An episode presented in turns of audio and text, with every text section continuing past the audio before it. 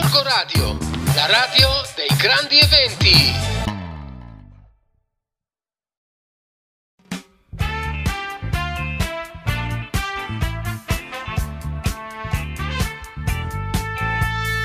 Va ora in onda Artisticando, una trasmissione che parla di musica, cultura e spettacolo. Conduce il nostro amico Flavio. Gorgo Radio, la radio dei grandi eventi.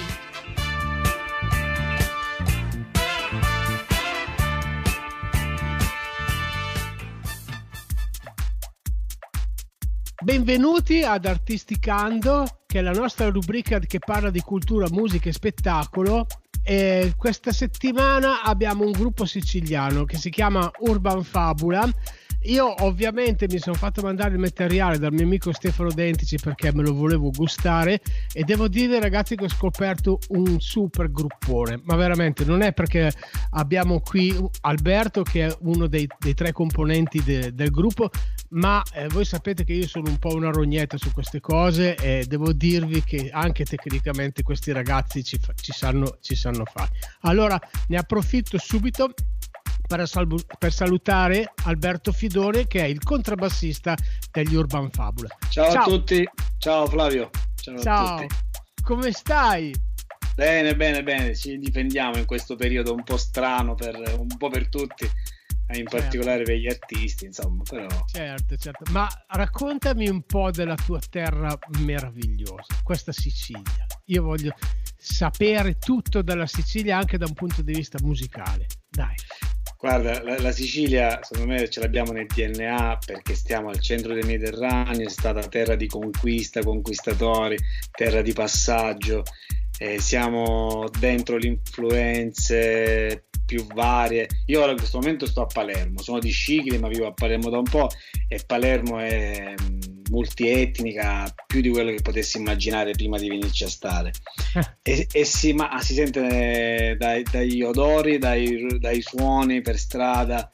È sicuramente una terra molto interessante, ahimè piena di contraddizioni. Eh, vabbè, Assolutamente no, sì, perché poi insomma molti sono costretti ad andare via Certo. Eh, io ho fatto la scelta di rientrare in Sicilia e in questo momento ne sono anche molto felice. Poi mm. oggi si viaggia facilmente, oddio, non oggi col Covid, però diciamo oggi del 2021. Sì. sì. a proposito di questa, io non so se tu conosci, eh, io ho un amico molto un siciliano doc, un trombettista che si chiama Massimo Greco, che, sì. ha, suonato, che ha, suonato, con Zucchero, con Ligabue e che ogni tanto quando ci adesso lui abita a Bologna, ogni tanto quando ci vediamo che, che, vi racconta un po' degli aneddoti della sua Sicilia, lo, lo vedi che ha questa, questa passione irrefrenata per la sua terra e non so perché non ci va, perché lui adesso ormai è in una posizione che potrebbe fare qualsiasi cosa, però rimane, si vede che il cuore è rimasto a Bologna e, e fa, però Massimo è un, è un, gran, è un grande tifoso della tua, della tua, terra. Io invece volevo raccontarti un aneddoto che mi è capitato a me nel 1978, quando feci la, la prima delle due tournée con Domenico Modugno, andammo a suonare a Mazzara del Vallo e io un'esperienza simile un'esperienza simile, credimi. No, io scusa, non suonavo, facevo il fonico, eh, che, che sia chiaro. Okay. facevo il fonico di, di Io un'esperienza così. La gente, la gente quando ci ha visto arrivare, che non era ancora arrivato il cantante Domenico Modugno, cioè erano tutti lì che se potevano si, si mettevano per terra per noi. È stato è stata una delle date più belle che abbiamo fatto davvero. Abbiamo fatto anche i Giardini Naxos, eh, eh, l'Hotel Zagarella Santa Flavia, però quella, quella cosa lì di, di, di, Mazzara del Valle è stata, è stata una roba stre, strepitosa. E ah, questo... beh, l'ospitalità... Mamma questa mia! Questa è terra che accoglie. Mamma mia. Allora, dai, cominciamo a parlare un po' di musica. Raccontami perché Urban Fabula e questa scelta di dirigervi verso questo jazz che a me piace moltissimo personalmente, però credo che sia eh, un po' difficile eh, riuscire ad arrivare a tanta gente con, con, con un genere così particolare. Ah, guarda, allora il genere è scaturito in maniera abbastanza naturale. Allora, tutti e tre veniamo da una formazione di musica classica. Eh, Sebi ha studiato anche il diplomato in pianoforte classico, Peppe eh, batterista in percussione classica, io ho fatto tutti gli studi classici di contrabbasso, poi insomma jazz e così via. Tutte e tre abbiamo fatto e facciamo ancora musica pop. Mm. Eh, io in particolare quando ero pic- giovano- giovanotto insomma ho fatto anche tanto liscio ah, sì. e, e quindi insomma siamo contaminati per, per natura scusa scusa quindi... scusa perché io ho sì. fatto io sono stato vent'anni con l'orchestra di Sandrino Piva cioè tutta la mia carriera l'ho fatta l'ho fa- ho fatto il liscio ma in Sicilia il liscio com'è? Sì, allora quando ero piccolino io, cioè piccolino, quando ero tra i 18, 20, 24 anni, eh, ne ho suonato parecchio e in ogni quartiere, in ogni via, in estate si organizzava la sala danzante. Iniziavamo a suonare a maggio e si finiva a fine ottobre. Ogni fine settimana c'era qualcuno che organizzava e si facevano queste mega suonate eh, mi ricordo iniziavamo tipo alle 10 con musica d'ascolto, poi si iniziava a ballare fino alle 2, alle 3, alle 4 di notte, insomma, non c'erano nemmeno tante regole all'epoca. Eh, poi a un certo punto è diventato un po' più complicato organizzare e molti hanno desistito. Anche l'esplosione delle, delle balere, eh, i balli di gruppo un po' hanno mm. cambiato le abitudini, però mm, all'epoca se, ne faceva, se ne faceva un sacco. Quindi io magari facevo settimana studiavo musica classica e il fine settimana facevo liscio. Bellissimo. ho suonato anche un'orchestra di salsa cubana, insomma, non ci siamo fatti ah. mancare nulla. E quindi il nostro jazz è, è, contaminato, non siamo dei puristi che ci siamo formati con lo swing degli anni 40, 50, 60, hard bop. Ci abbiamo messo un po' tutto dentro e devo dire che poi ci siamo ritrovati. Prima io e Peppe ci siamo conosciuti in un altro progetto e poi abbiamo catturato un giovanissimo Sebi Burgio e ce lo siamo tirati dentro il trio ed è stato naturale eh, mischiare un po' le cose e suonare quello che ci piaceva. E ancora oggi quando andiamo in sala prove per comporre eh, i nostri brani non mettiamo dei paletti, non ci poniamo il problema ah questo in quale scaffale andrà, chissà quanta gente lo ascolterà. Mm. La, il punto di partenza è fare una cosa che piace a noi, che ci diverte e poi comunque stiamo sempre attenti eh, quando suoniamo i live di capire un po' la reazione del pubblico perché pensiamo che sia importante il dialogo col pubblico eh, vogliamo evitare che diventi un jazz es- troppo di nicchia sì. solo, per, solo, per, gli addetti ai lavori certo, certo. infatti se andate a sbirciare i live eh, che ci sono in giro in particolare l'ultimo che abbiamo fatto a Shikiri dove c'è appunto Jet Lag, abbiamo fatto tutto il disco live e si vede il pubblico che partecipa, ride, batte le mani, si diverte con noi. Che Ma per noi è essenziale. Ecco, Ascoltami, volevo ritornare un attimo al tuo percorso di studi perché io sono convinto da da musicista, però io non ho fatto il jazz perché non sono capace di fare il jazz, cioè perché per fare il jazz bisogna essere capaci e io non, non ne sono mai stato capace. Cioè io ero, mi consideravo un operaio della musica perché mi davano davanti le parti, io alla prima, alla prima le leggevo tutti, però quando poi c'era da, da dire qualcosa di me eh, cadevo in... Boh, vabbè.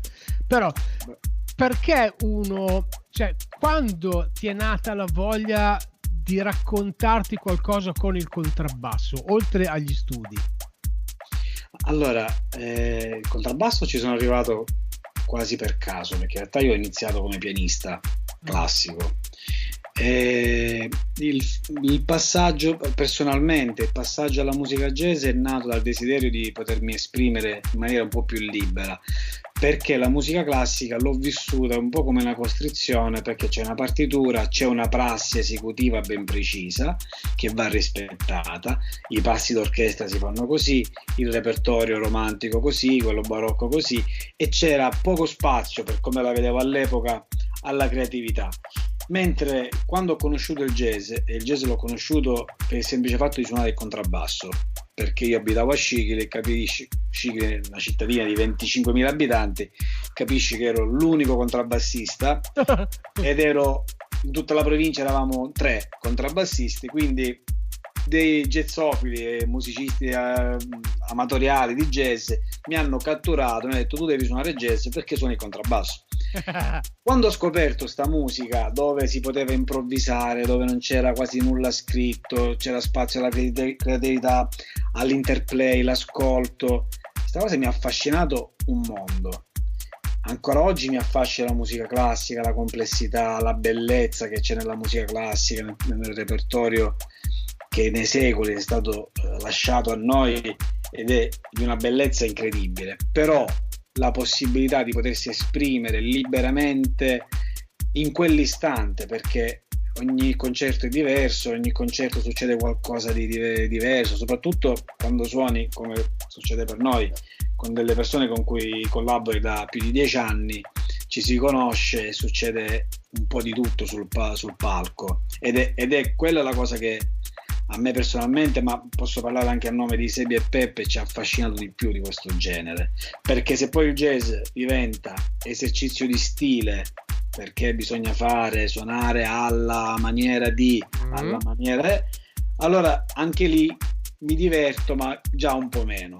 Però scusami se ti interrompo, per arrivare a questa tua creatività, a questa tua libertà, a questo tuo saper fare le cose, ci sono dietro ore ed ore di studi sull'armonia, sulla tecnica, sulle dita che, vanno, che fanno esattamente quello che gli dice il tuo cuore. Cioè, non è una cosa così scontata. No, non è scontata, ma sì, chiaramente è accessibile secondo me a tutti, a vari livelli. C- c'è tanto studio perché c'è tanto studio tecnico dello strumento perché in, eh, in, quel momento non puoi pensare come mettere le dita, dove andarle a mettere, ci devono andare un po' da sole. C'è tanto studio armonico perché in quel momento non, sta, non, non hai il tempo di pensare, oddio, qual era la scala, qual eh. era l'accordo, qual era la eh. E poi c'è tanto esercizio di stile ed allenamento nel sentire quello che succede, quello che succede intorno e reagire in, in una frazione di secondo. Eh, poi c'è tanta magia. Con Peppe Sebi succede questa cosa abbastanza facilmente. Un musicista con cui ci divertiamo un sacco e, e succede veramente tanta roba live è Fabrizio Bosso, ad esempio. Ah. Dal, dal primo momento che con cui abbiamo iniziato a suonare c'è stata sempre una grande intesa sul palco e ci siamo divertiti un casino senza mai aver provato quasi nulla possiamo dire. Io ho visto, prima... un, ho visto un concerto di Fabrizio Bossi insieme a Sergio Camariere e sì. devo, devo, dirti che è stato, è stato, è stato l'ho visto qui al Nazionale a Milano, è stato uh, al Teatro del Verme, scusa. È stata un'esperienza molt, molto, molto, molto, molto emozionante, davvero. No, Fabrizio top, Fabrizio sì. è top, sì, tecnicamente, cuore, tutto, c'è tutto eh, Fabrizio. E, ascoltami, e il basso elettrico? Il basso elettrico è stato come um, il tramite dal, dal pianoforte, basso elettrico e poi contrabbasso. E ancora oggi lo suono, mi diverto un sacco a suonarlo ehm, in, nei contesti giusti.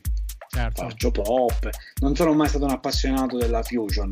Mm-hmm. Eh, de, una, delle prime cose che abbiamo fatto insieme con Peppe Sebi, prima ancora di essere Urban Fabula, abbiamo fatto da una parte avevamo un progetto tributo a Monk e dall'altro facevamo un progetto fusion Michel Camilo, Ciccoria sì. eh, Jacopo Pastoris quindi tu eri il patituccio della situazione sì, io ero il patituccio la funzione sì esatto Jacopo Pastoris della situazione. È bello bello bello. C'è, c'è stato que- quella fase lì c'è stata che, che, che è bellissima ci, ci divertivamo. Ah, ci siamo tutti un sacco ma ancora oggi un paio d'anni fa ci siamo fatti una serata in un club eh, in versione elettrica con le tastiere, io e basso elettrico.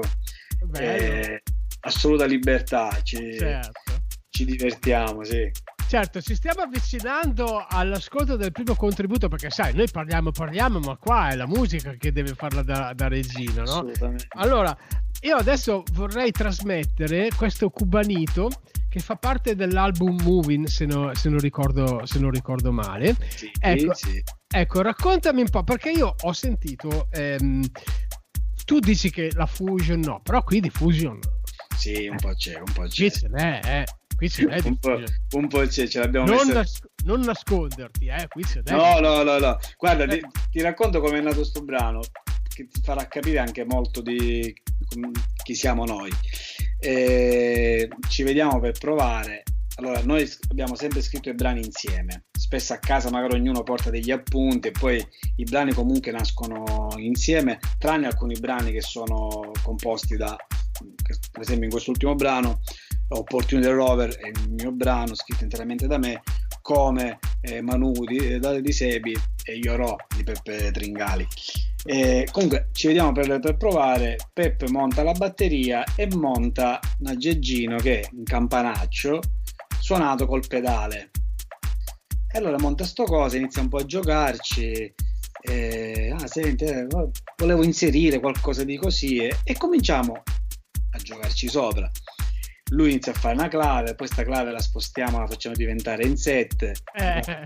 diventa in 7, Sebi, insomma, da lì è nato un brano, chiaramente una sonorità dove c'è più cubana, chiaramente già sì. siamo più verso Michel Camilo, certo. più quelle, quei mondi lì, però suonate col contrabbasso abbiamo cercato di tenere comunque le sonorità più acustiche possibile e, e, da lì è nato sto brano. Poi il nome Cubanito è in cocktail, appunto, Cubanito, certo, che era fatto certo. da sette parti di, io non me lo ricordo, questo Tringali lo sa benissimo sto cocktail è composto comunque c'è il 7 c'è il limone quindi c'è un po' la Sicilia c'è un po' Cuba eh, sì. e, e, niente è nato un brano così dove ci siamo divertiti a, a mettere su insieme come un cocktail tante cose allora, eh, facciamo. Abbiamo shakerato bene. Facciamo che ci gustiamo questo cocktail, eh, questo cubanito, io e te, davanti a questo, questo bicchiere di cocktail che ci gustiamo questo, questa bellissima fusion dagli Urban Fabula. Allora ci ascoltiamo Cubanito, abbiamo ospite Alberto Fidone che è il contrabbassista degli Urban Fabula che ci ha fatto questo bellissimo regalo. Gorgo Radio, la radio dei grandi eventi.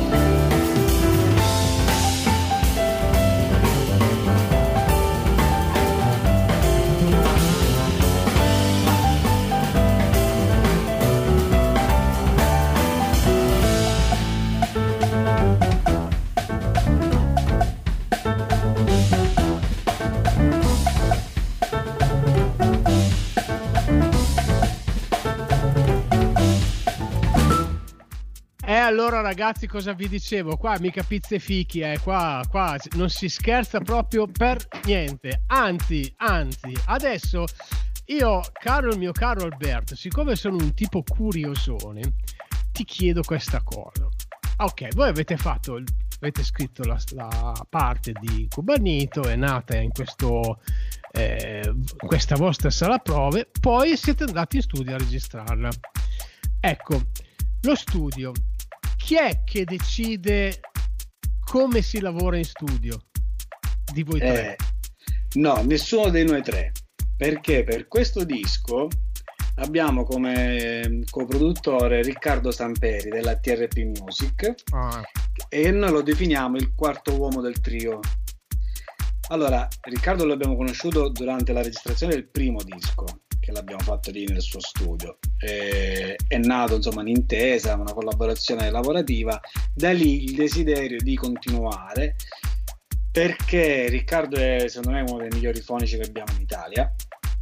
Ok, viene dalla musica classica, mm, sa trattare la musica, insomma, gli strumenti acustici in maniera magistrale. Eh, ma è, volevo è, arrivare lì. Eh, esatto, ma è un fonico, insomma, un produttore di musica pop. Un giorno l'ho trovato che stava missando un disco metal, figurati, cioè, ed ha una grande cultura, una cultura vastissima che io non so nemmeno dove trova il tempo di aggiornarsi. E quindi abbiamo lavorato in un, in un modo che magari nel jazz non è così comune. Nel jazz spesso i miei colleghi vanno in studio fanno una sessione, cercano di prendere, no, fotografare il momento molto acustico e, e, finisce lì. Invece abbiamo fatto una pre-produzione, abbiamo portato i brani in studio, eh, l'abbiamo registrati, insomma, ha fatto una pre-produzione, lui l'ha ascoltato, abbiamo capito la direzione, ascoltando abbiamo aggiustato anche il tiro su alcune cose, sugli arrangiamenti e soprattutto lui ha capito dove doveva andare col suono per ottenere quella, come dire, massimo, uh, la massima giustizia verso uh, i brani e le composizioni. E quindi poi siamo ritornati in studio per registrare. Quindi allora mi vengono due domande da farti. La prima è comunque avete suonato insieme o sì, avete sì, sì ave- non, cioè, non no. avete poi ripreso le cose, quindi diciamo che la, la, sessione è stata fatta tutta in un'unica volta. Sì, sì, eh. siamo tutti okay. insieme. Sì, sì, sì, eh, allora, con i suoni separati per carità. Sì, sì, sì, beh, certo, una parte, certo. parte. No, infatti, insieme abbiamo scelto le take migliori. La seconda domanda che ti volevo fare, forse non so se mi potrai rispondere, magari era meglio se l'avessi fatta Riccardo, ma il contrabbasso, proprio lì io ho notato che il contrabbasso si sente dalla prima nota all'ultima nota ed è una cosa veramente stranissima. La mia domanda è questa: avete usato un microfono, un, Neum, un, Neumann, un Neumann oppure avete il, il tuo contrabbasso elettrico e quindi con i pick up e queste cose qua? Allora, ti, ti posso rispondere. Ehm, il contrabbasso l'abbiamo eh, ripreso sia col pick up mm. e sia con uno, è uno Sheps a diaframma largo. Ok. E il microfono. Davanti alle F l'avete messo? No, davanti alle mie mani. Ah. Sì, eh, davanti alle mie mani e infatti senti il suono super acustico. Io devo dire che ci metto il mio, provo a suonare il contrabbasso e, e mh, negli ultimi anni sono riuscito ad avere un contrabbasso anche con un certo focus nel suono, molto messo a fuoco. Ma te lo sei fatto costruire apposta? No, no, no, no, no, no. Diciamo che negli anni ci ho lavorato cercando le corde, il setup giusto, insomma è un lavoro continuo. Poi il problema è che poi negli anni si cambia, si invecchia, si, quindi si riparte da capo. Però il suono del contrabbasso è ripreso sia col pick up che con questo microfono, ma già mi ricordo in fase di ripresa solo quel microfono lì già il suono era incredibile, super definito. Poi lì ci mette mano Riccardo, riesce a fare un mix, un suono dove effettivamente eh, il contrabbasso si sente anche dal telefonino. Se, eh. se, mi ascolto il disco dal telefonino, io riesco a percepire. No, infatti il, il, segreto secondo me di un grande fonico, eh, come sicuramente lo è Riccardo, perché dalle cose che ho sentito, io non sono un gran musicista, ma ho due palette che non, che non vanno male proprio per niente. Ci sono gli ambienti giusti, cioè sì. Gli outboard che sono stati usati per fare questo, questo lavoro che avete fatto sono gli outboard essenziali, sono quelli giusti per far risantare tutto al momento giusto. E questo è un grosso complimento che, che faccio alla vostra produzione perché non è così scontato. Io ho sentito dei lavori anche fatti da, da gruppi abbastanza famosi con delle pecche tecniche notevolissime che mi chiedo ancora oggi come siano sfuggite alla produzione. Però tant'è invece nel vostro, nel vostro lavoro nel, nel, vostro bellissimo lavoro proprio il mastering e, e la registrazione danno danno esattamente l'ampiezza sonora di ogni strumento. E questo ripeto non è per niente per niente per niente scontato.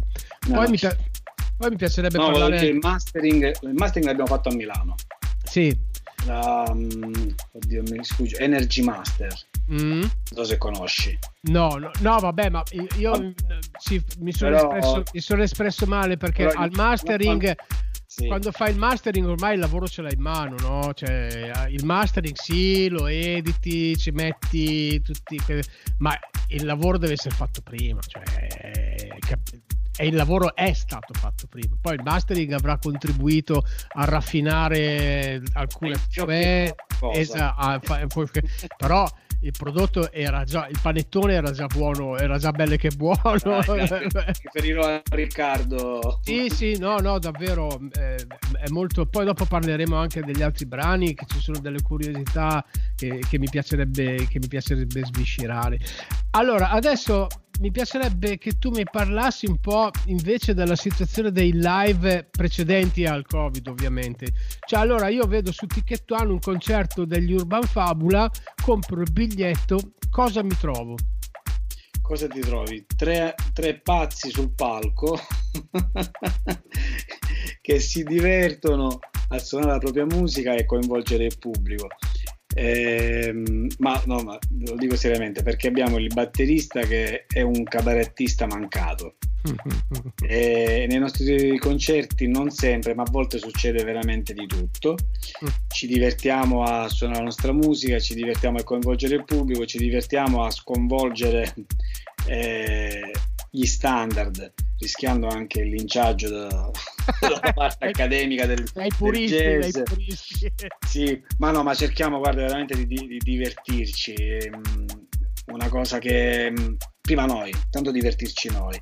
Io quando a volte vado ai concerti jazz e vedo sul, sul palco dei musicisti tristi, concentrati, eh, mamma mia, poi magari suoneranno, fanno delle cose meravigliose, però dico che la musica innanzitutto deve essere godimento, divertimento e la musica live in assoluto deve essere coinvolgimento, divertimento, se no è, è, cioè, se no è finita. Ma voi quindi, avete, avete, un vostro service, cioè quindi avete il vostro fonico da palco? Avete il poi abbiamo fonico. Riccardo che ci segue. Ah, ok. Quindi... Service no, service troviamo in, lo, in loco, però abbiamo Riccardo che ci risolve un bel po' di problemi. Che si sarà preso il suo bel mixer digitale e, e si collegherà alla, al PA e, e, basta, insomma, poi il suono lo fa un lui. Po', sì, un po', eh. un po' facciamo questo, oppure in base a quello che richiediamo troviamo ci, ci, salva veramente tanto. Guarda, noi abbiamo fatto una, una considerazione. Eh, la musica è innanzitutto suono. Eh sì. Okay? Poi il suono è fatto di note, ritmi e tutto quello che vogliamo. Però innanzitutto è suono. E noi musicisti spendiamo soldi, tempo a cercare il nostro suono. Io quando da contrabbassista e compro il contrabbasso costoso, le corde, cambia corde, fai il callo, rompiti il callo e il microfono metti qua.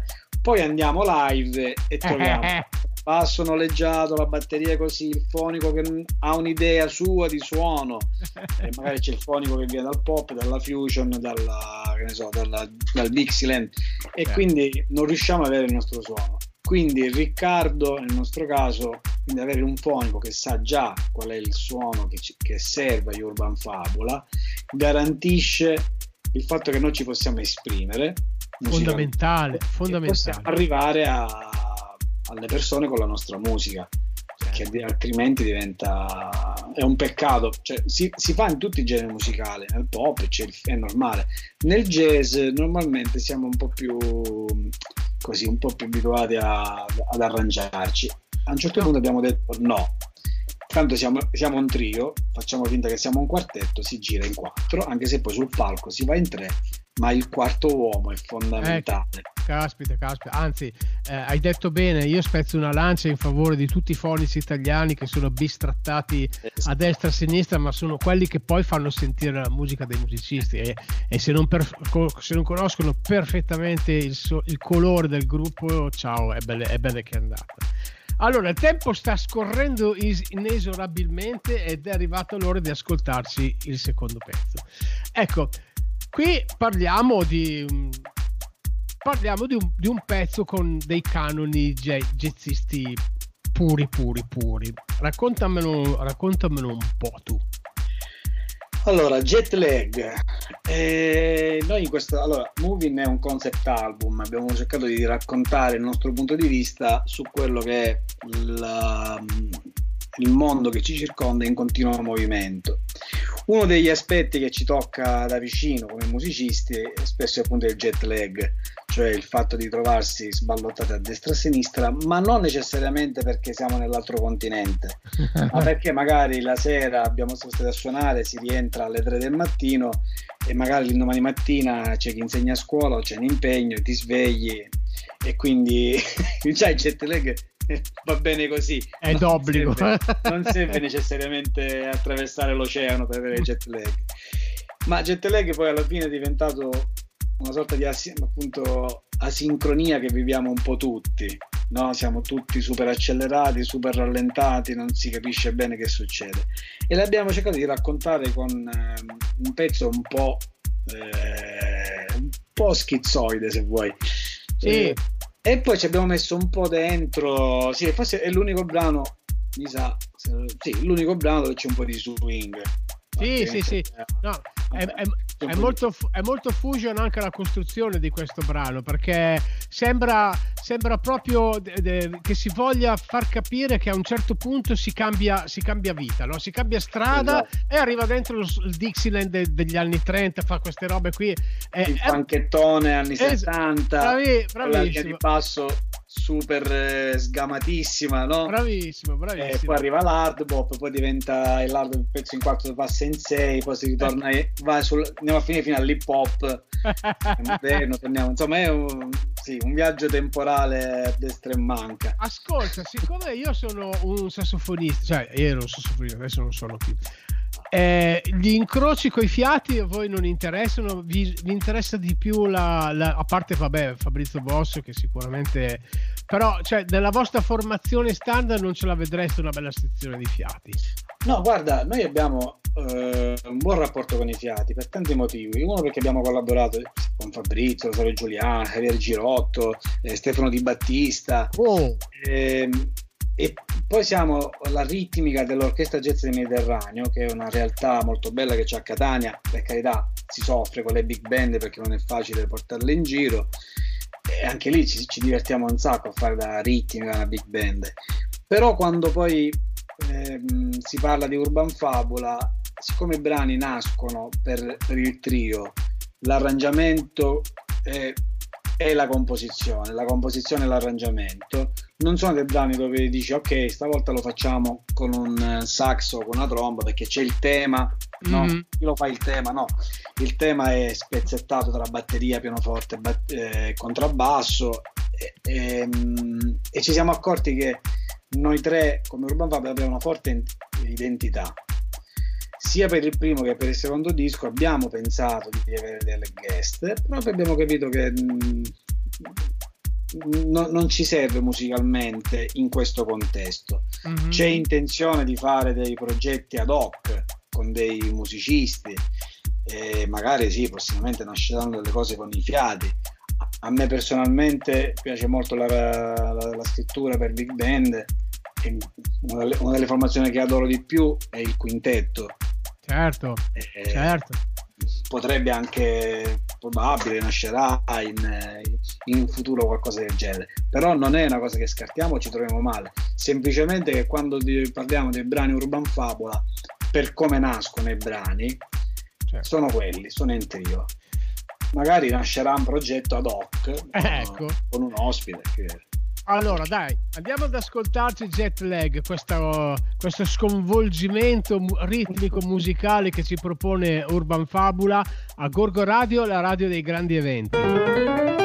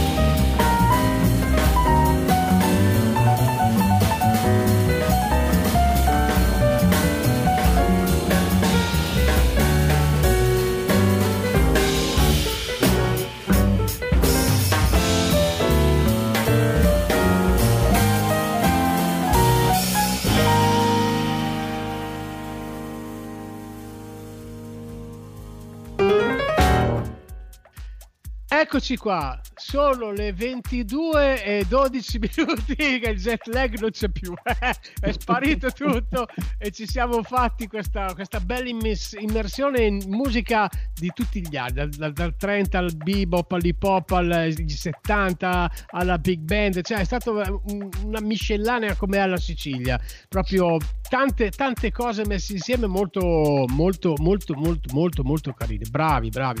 Ehm, la domanda è, forse è quella più difficile. Si riesce a vivere in Sicilia con la musica, solo con la musica? Non è facile, ma penso che non sia facile da nessuna parte oggi. Ehm, diciamo che oggi in Sicilia si riesce a vivere bene perché ci sono tanti problemi, ma la qualità della vita secondo me è, è, è buona, non posso dire alta, poi dipende da cosa si intende per qualità della vita. Vivere di musica, chiaramente bisogna un po' capire che significa, bisogna un po' inventarsi tante cose. C'è chi riesce a vivere di musica facendo solo il concertista, c'è chi fa tante cose. Io personalmente mi ritrovo a insegnare, a fare attività concertistica, eh, seguire delle produzioni, per esempio in questo momento, in, questi, in questo periodo di lockdown, sto collaborando col Teatro Politeama di Palermo mm-hmm. per, le, le dire, per, le, per, le, dirette streaming. Bello. Mi occupo, mi occupo della regia musicale.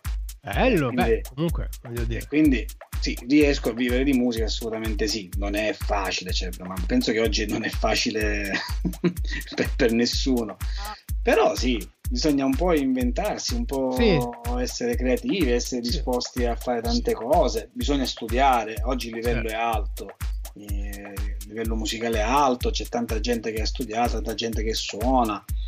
Non è... C'è anche tanta gente immanicata. Eh. C'è anche quello, perché chiaramente poi sì, c'è tanta gente che suona, c'è tanta gente che anziché stare a, a studiare, magari si è fatto un bel giro di contatti. Ecco. Ma questo funziona, guarda, ovunque. No, sai eh, cosa? Eh, a proposito di questa, di questa, cosa dell'insegnamento che hai detto, un paio di, mm, no, forse un mesetto fa ho avuto ospite Marco Orsi, che è il batterista storico di Enrico Ruggeri, ma ha fatto tournée con Battiato, con Pausini, cioè è un, è un turnista, un batterista abbastanza co- conosciuto nell'ambiente.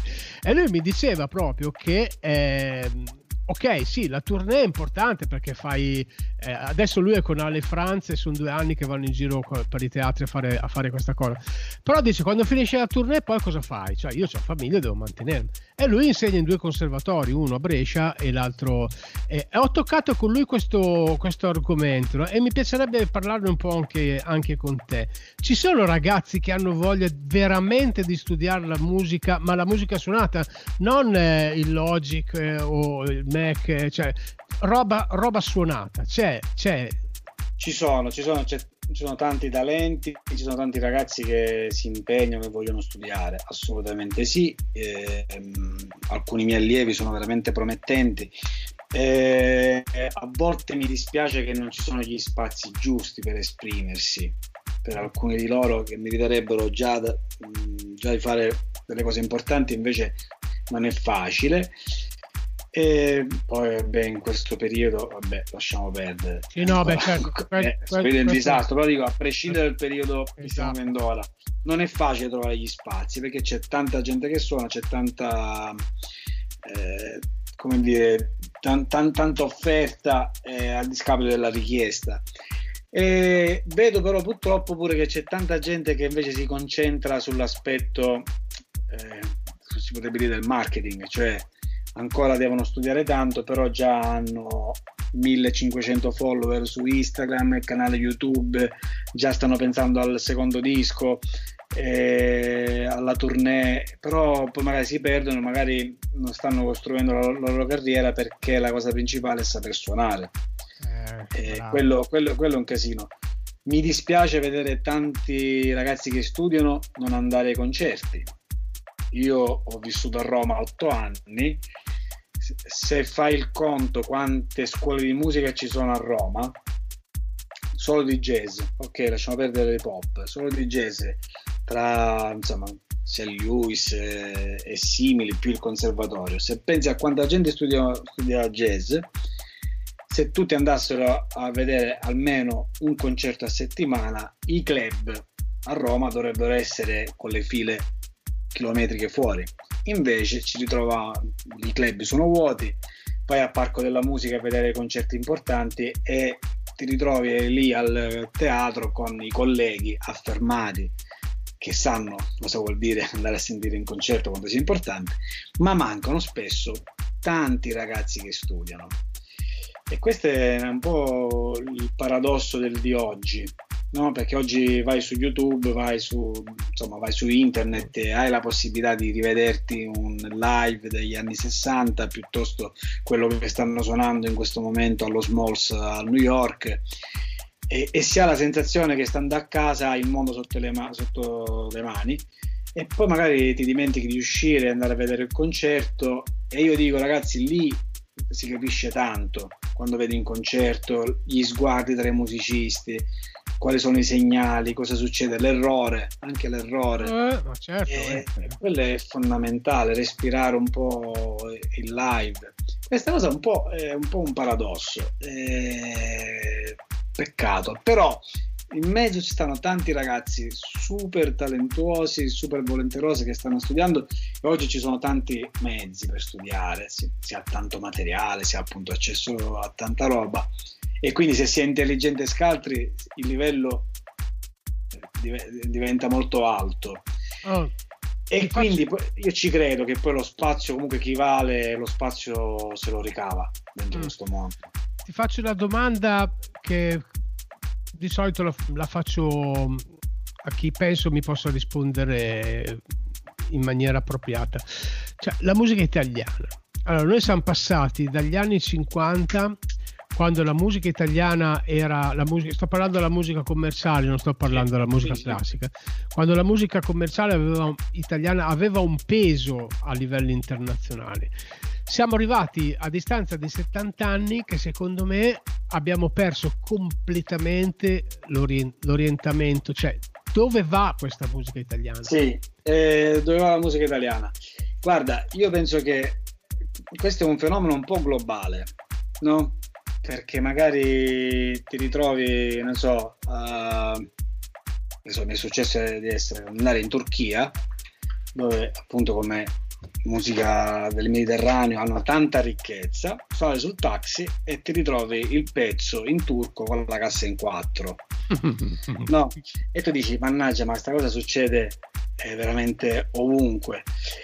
Stessa cosa è successa in Italia, stiamo lì un po' a guardare le mode, quello che succede fuori. Fortunatamente abbiamo, abbiamo i cantautori italiani. Ci sono tanti cantautori italiani che fanno veramente musica di qualità. Hanno poco spazio, hanno però un mercato, di, un mercato loro di peso.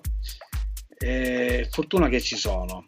Per il resto, sì, c'è anche un, eh, secondo me c'è anche una decadenza nel, negli autori. Una volta chi componeva musica era chi insomma, aveva fatto degli studi, conosceva tanta musica, aveva, fatto, aveva uno spessore. Chi, chi, scriveva i testi era quasi sempre un paroliere, era un poeta, un letterato che poi magari contemporaneamente scriveva per il teatro, per il cinema. Oggi ci ritroviamo gente che si mette lì con GarageBand, arra- mette su un arrangiamento, un groove, ci canta sopra, cerca un po', mette insieme delle parole, a volte escono fuori delle cose molto interessanti, ma non sempre. Io quando, tu dici anni 50, quando penso di alcune composizioni degli anni 50, lo spessore che c'era negli anni 50, eh, eh, sì, siamo un po' da un'altra parte. ti, ti, ti, racconto, guarda, una cosa banalissima. Eh, io non ho 60 anni, ok, ce ne ho 42, però mi ricordo che da, da, ragazzino mi piaceva ascoltare una cassetta che aveva mio papà di Gianni Morandi. Eh, caspita. Perché mi affascinavano gli arrangiamenti, perché era arrangiato con l'orchestra eh, in ginocchio da te, mi ricordo quei corni che rispondevano alla voce, e oppure se senti, se, che so, vabbè, Lucio Battisti, Mogol, eh, un brano che mi piace un sacco per la costruzione eh, sia della melodia che del testo, è Fiori di Rosa, Fiori di Pesco. Ciao. Ciao. la costruzione eh, del testo che poi si sposa in maniera magistrale con, con la musica, per me è qualcosa di incredibile ancora, ancora, ancora oggi. E sta cosa un po' si è persa, si va da un'altra parte, in un mercato più globale, ma mm, va bene, cioè, no, personalmente... Guarda, cioè, guarda io eh, ho, appunto ti dicevo che ho due figlie, no? vedo che anche tu hai un bimbo o una bimba che sì, è sì, sì, sì, eh, sì, sì, ma è bellissimo. da cercare. Eh certo, c'ha ragione. È una bimba di 15 mesi, sì. Cara, 15 mesi, no, le mie sono decisamente più grandi. No, allora, devo, devo dirti che avendo in casa questi due terremoti che eh, mangiano musica di quel tipo lì, no? Però anche di musica di quel tipo lì ogni tanto salta fuori cioè per esempio mia figlia Francesca quella, quella più grande un giorno mi ha detto papà ascolta questa ragazzina e mi ha fatto ascoltare un pezzo di Billie Eilish allora io, io sono rimasto senza fiato perché mi è piaciuto tantissimo cioè, eh, questa qui non c'ha neanche 17 anni, lei e il fratello suonano, costruiscono tutto, con l'elettronica, tutto quel cavolo che vuoi. Sì. Però hanno un'idea, hanno un'idea e sanno esattamente dove vogliono andare. E questa è la cosa che forse manca un pochino qua ai cantanti italiani. Ma sai, ci, ci, sono, ci sono dei ragazzi che hanno delle, eh, delle capacità, delle idee geniali, gente comunque che, ragazzi che hanno studiato hanno una musicalità incredibile. Il problema nasce nel momento in cui non abbiamo anche i produttori coraggiosi, eh, perché fino a quando si continueranno a costruire i successi a tavolino, perché eh, si prende un successo fuori dall'Italia, oltreoceano, e lo si cerca di riportare in ah, Italia, certo. lo si riadatta questa cosa non, non funziona. Io no, faccio no, un, esempio, un esempio banale, Cristicchi sì, è certo. un grande cantautore, ma noi abbiamo conosciuto Cristicchi esatto. cantando una canzone del cavolo volutamente. Sì, quello del pazzo, no? Sì. Eh. No, ma ancora prima, perché lui quando faceva, mi sembra che prima, eh, vorrei cantare come Biagio Antonacci. Ah, sì, mi sembra che sia prima. Sì, sì, hai ragione, hai ragione, hai ragione. Con quella... La, l'avevo rimossa dalla memoria. Che, che però la, poi nella, nel suo modo è geniale, però capisci che poi Simone Cristicchi è altro. Eh. Infatti Cristicchi attualmente fa teatro, fa altro, fa mille cose. E un altro è Max Gazzè che sta da ah. un'altra parte. Eh. Ieri me lo sono perso a Sanremo, devo andare a sentire il brano che ha portato quest'anno a Sanremo. No, però Sanremo volutamente non, non, me lo guardo perché no, cioè veramente fa della roba. Però le cose che, che, propone Max Gazzè a me, sarà che è pure bassista, quindi tra di noi. Eh, certo, c'è, c'è un po'. Lo, trovo molto interessante nel costrutto, nella ricerca del testo. So, ora non, non, sto, cercando, sto prendendo nomi un po' lontani, ma Carmen no, Consi. No. Carmen Consoli, Consoli ha un gusto nella scelta delle, del testo, delle cose. Ma anche eh... la stessa Risa, la stessa Risa, sebbene faccia della musica commerciale, però c'è, t- c'è tanta roba lì dentro. Eh. Sì, oh, sì eh. la Risa c'è tanta roba là dentro, poi in mezzo, però secondo me la Risa ha fatto l'errore, la Risa, insomma il produttore, che poi fanno devono riempire un album eh, sì, certo, e dentro certo. l'album a volte non tutto è di qualità mentre ecco. magari che so, eh, appunto Max Gazzè o un Daniele Silvestri stanno sempre molto attenti a cosa va nell'album, non c'è mai nulla di riempitivo. Sì, sì. Per come la vedo io. L'altra cosa che mi è capitata è sempre, e questo devo ringraziare mia figlia Alice che invece è la più piccola, lei è una fan sfegatata di Ultimo. Allora, io Ultimo l'ho sempre preso per il culo, te lo dico proprio fuori dai denti. Poi un giorno Alice mi ha detto papà ti devo far ascoltare questa canzone ed è una poesia che lui ha dedicato a sua mamma. Adesso non mi, non mi ricordo il titolo, sì. eh, ma è una roba di un tenero e di un, di un cuore, di un immenso che cioè, un ragazzino adesso credo abbia 22-23 anni se no, ultimo non credo, non credo sia tanto, tanto più vecchio mi ha impressionato veramente. E da lì ho cominciato ad ascoltare le, le sue produzioni e ti devo dire, vabbè, sono, sono un po' tutte sullo stesso stampo, eh. però a livello di testi lui a livello di testi è, è uno che scrive, scrive, della gran bella roba, davvero. Sì, lui scrive, lui scrive, sì, non lo conosco benissimo, ho ascoltato delle cose, insegnando appunto poi i ragazzi ti portano ad ascoltare alcune cose e alcune, ho scoperto alcune cose di ultimo. C'è una ricerca nel testo, sì, quello sì. Eh, il costruttore delle canzoni è un po', un po retro, no? È tra i pochi cantanti che è rimasto legato al strofa, ritornello, ponte, a quella cosa lì, che a me piace da morire perché comunque sì. ci sono un po' affezionato. Certo. Eh, però sì, in effetti sì, i testi non sono non sono male ora che insomma, allora, ci ripenso. Allora, adesso siamo arrivati al momento eh, che ci dobbiamo anche salutare perché sono già passati 50 minuti e il nostro tempo si sta esaurendo. Ma dai, è volato sì, il tempo. È, davvero, sì, sì, è volato. Allora, voi siete andati a toccare un pezzo che secondo me, voglio dire, cioè già l'artista di per sé è un monumento perché Sting sappiamo, sappiamo chi è ma poi siete andati a prendere per me uno dei pezzi più belli che lui ha scritto in assoluto, che The Englishman in New York, è, è un'opera d'arte, puoi farla in 200 miliardi di modi che è sempre bellissima. A chi è venuta l'idea di fare questa cover? a chi è venuta l'idea? Guarda, ora, forse Peppe Tringali che è un grande appassionato di Sting. Forse De Dre è quello che più di tutti conosce Sting, dai Police in poi. Eh, però non ne sono sicuro, probabilmente sì. Allora, eh, l'idea era, volevamo mettere, come dici tu, una cover dentro il disco, volevamo un po' misurarci. Nel primo disco abbiamo fatto due standard, c'erano due standard di jazz, c'era eh, Round Midnight e, mm, ah, Round Midnight, on, ma... e on Green Dolphin Street riarrangiata ah, a sì, sì. nostro.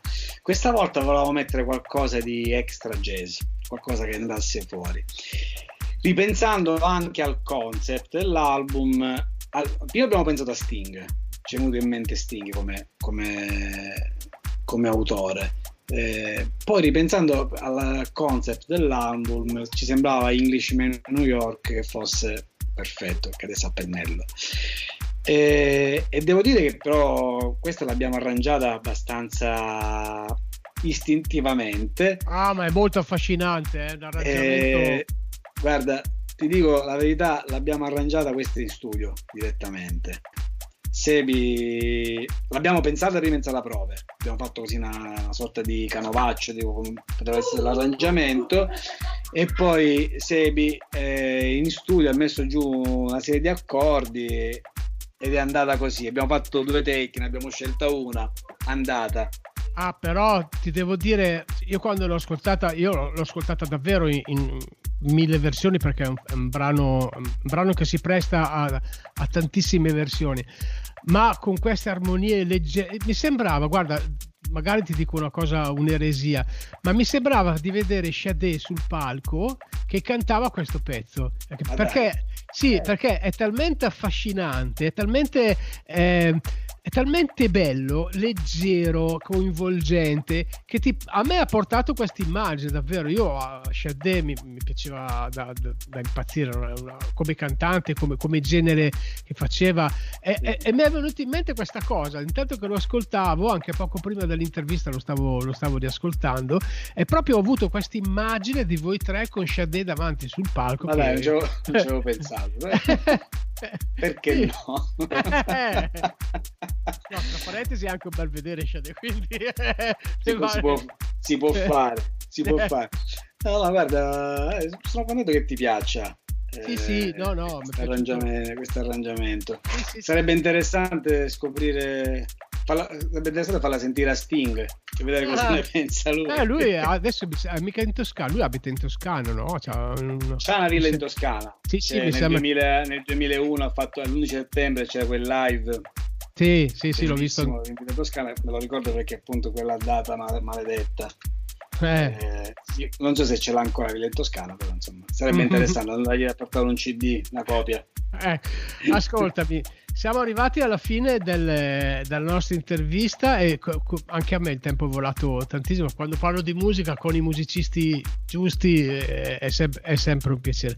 Allora, io vorrei lasciarti il microfono aperto per due o tre minuti, intanto per fare pubblicità dove possiamo trovarvi sui canali, i contatti e, e poi per dire quello che ti capita di dire così, dal tuo cuore. Ok, allora, vabbè, intanto lo faccio la parte pubblicitaria. Mm. Allora, no, ci, ci, trovate in tutti i social, insomma, social tutti, oddio, ho scoperto che poi i giovani sono andati oltre, in effetti tutti i social, no, ci trovate su Facebook, Instagram e Twitter, eh. Eh, Urban Fabula, così come, come è scritto. Eh, abbiamo anche un nostro sito, eh, il disco è pubblicato dalla TRP Music, etichetta di, di Riccardo Samperi e, e niente, spero, spero ecco, che possiate ascoltare, beh, lo trovate anche su Spotify o comunque di, di, scaricabile digitale. Per gli amanti del, della hi-fi, il disco si trova anche in HD mm. sui portali, ora non mi ricordo Cubase e altri a 96 kHz 24 bit insomma per chi se lo vuole godere anche ad alta definizione. Che non è male. Che non è male perché devo dire quando ascoltiamo in studio che siamo a 96 kHz 32 bit è un'altra cosa. Poi quando diventa CD e peggio eh. MP3 sì, un, po', un po' si perde. Ma guarda quello che mi viene da dire non vedo l'ora che si ritorni a fare musica dal vivo. Quando si ritornerà a fare musica dal vivo spero che la gente si accorga di cosa sia mancato in questo periodo. Eh, nel primo lockdown è stato fatto un sondaggio che mi ha molto dispiaciuto. un sondaggio diciamo di per sé non era interessante, però hanno chiesto secondo le persone qual era il mestiere più inutile e mi sa che tra i primi posti delle, per i mestieri più inutili c'era il musicista. In realtà tutti sappiamo che la nostra la vita è sempre con la musica, dal, sfido chiunque a pensare a un mondo senza musica e quello che mi auguro che si possa ritornare a fare musica dal vivo e si possa vedere tanta gente affollare le sale da concerto, teatri, club, le pizzerie dove si fa musica, ovunque e si possa anche riapprezzare il piacere di vedere un musicista e non da YouTube, ma un musicista dal vivo, sentire il suo respiro, la puzza, certo, certo. l'odore di sudore del club, eh, che ne so, e, e, partecipare al concerto. Il concerto è, una, è un'opera d'arte assoluta di quel momento. Lo stesso brano rieseguito un secondo dopo sarà un'altra cosa il pubblico in tal senso partecipa dell'opera d'arte, perché se un pubblico è attento, che risponde, i musicisti suoneranno in un certo modo, se un pubblico è disattento, è distratto, insomma, che pensa ad altro, il musicista suonerà in un modo diverso. Quindi, mentre un quadro è lì e ognuno dà una sensazione diversa, la musica la facciamo insieme, noi e il pubblico. Certo, certo. L'unica cosa che spero, ecco, questo, che magari si possa riscoprire un po' di più il valore di, di chi fa arte, poi insomma penso anche a chi fa teatro, ma, ma, oggi anche chi fa la maschera al cinema, certo, che, certo, che tutti. a casa in questo che montano, quelli che montano i palchi, quelli che i tecnici, sì, tutti, tutti, tutti, tutti, tutti. Eh. Niente, questo è il mio augurio speriamo di uscircene presto e poter eh, tornare alla normalità che mai è stata una cosa così. Esatto, esatto. va bene va bene va bene. Allora io saluto e ringrazio di cuore Alberto Fidone che vi ricordo è il contrabbassista degli Urban Fabula che abbiamo avuti ospiti ad Artisticando che eh, vi ricordo eh, tratta di cultura, di musica di spettacolo, ma a me personalmente quando ho questo tipo di ospiti ci metto quel qualcosa in più perché, perché mi piace così. Va bene. Ciao Alberto. Io ringrazio te Flavio, ringrazio tutto lo staff di Gorgo Radio, Stefano che ci ha fatto mia. conoscere, certo, certo. e spero di vederci presto, magari a Milano, che è stato magari a, magari a Milano, magari a Milano, magari a Milano. Va bene, buonanotte a tutti, Gorgo Radio, la radio dei grandi eventi.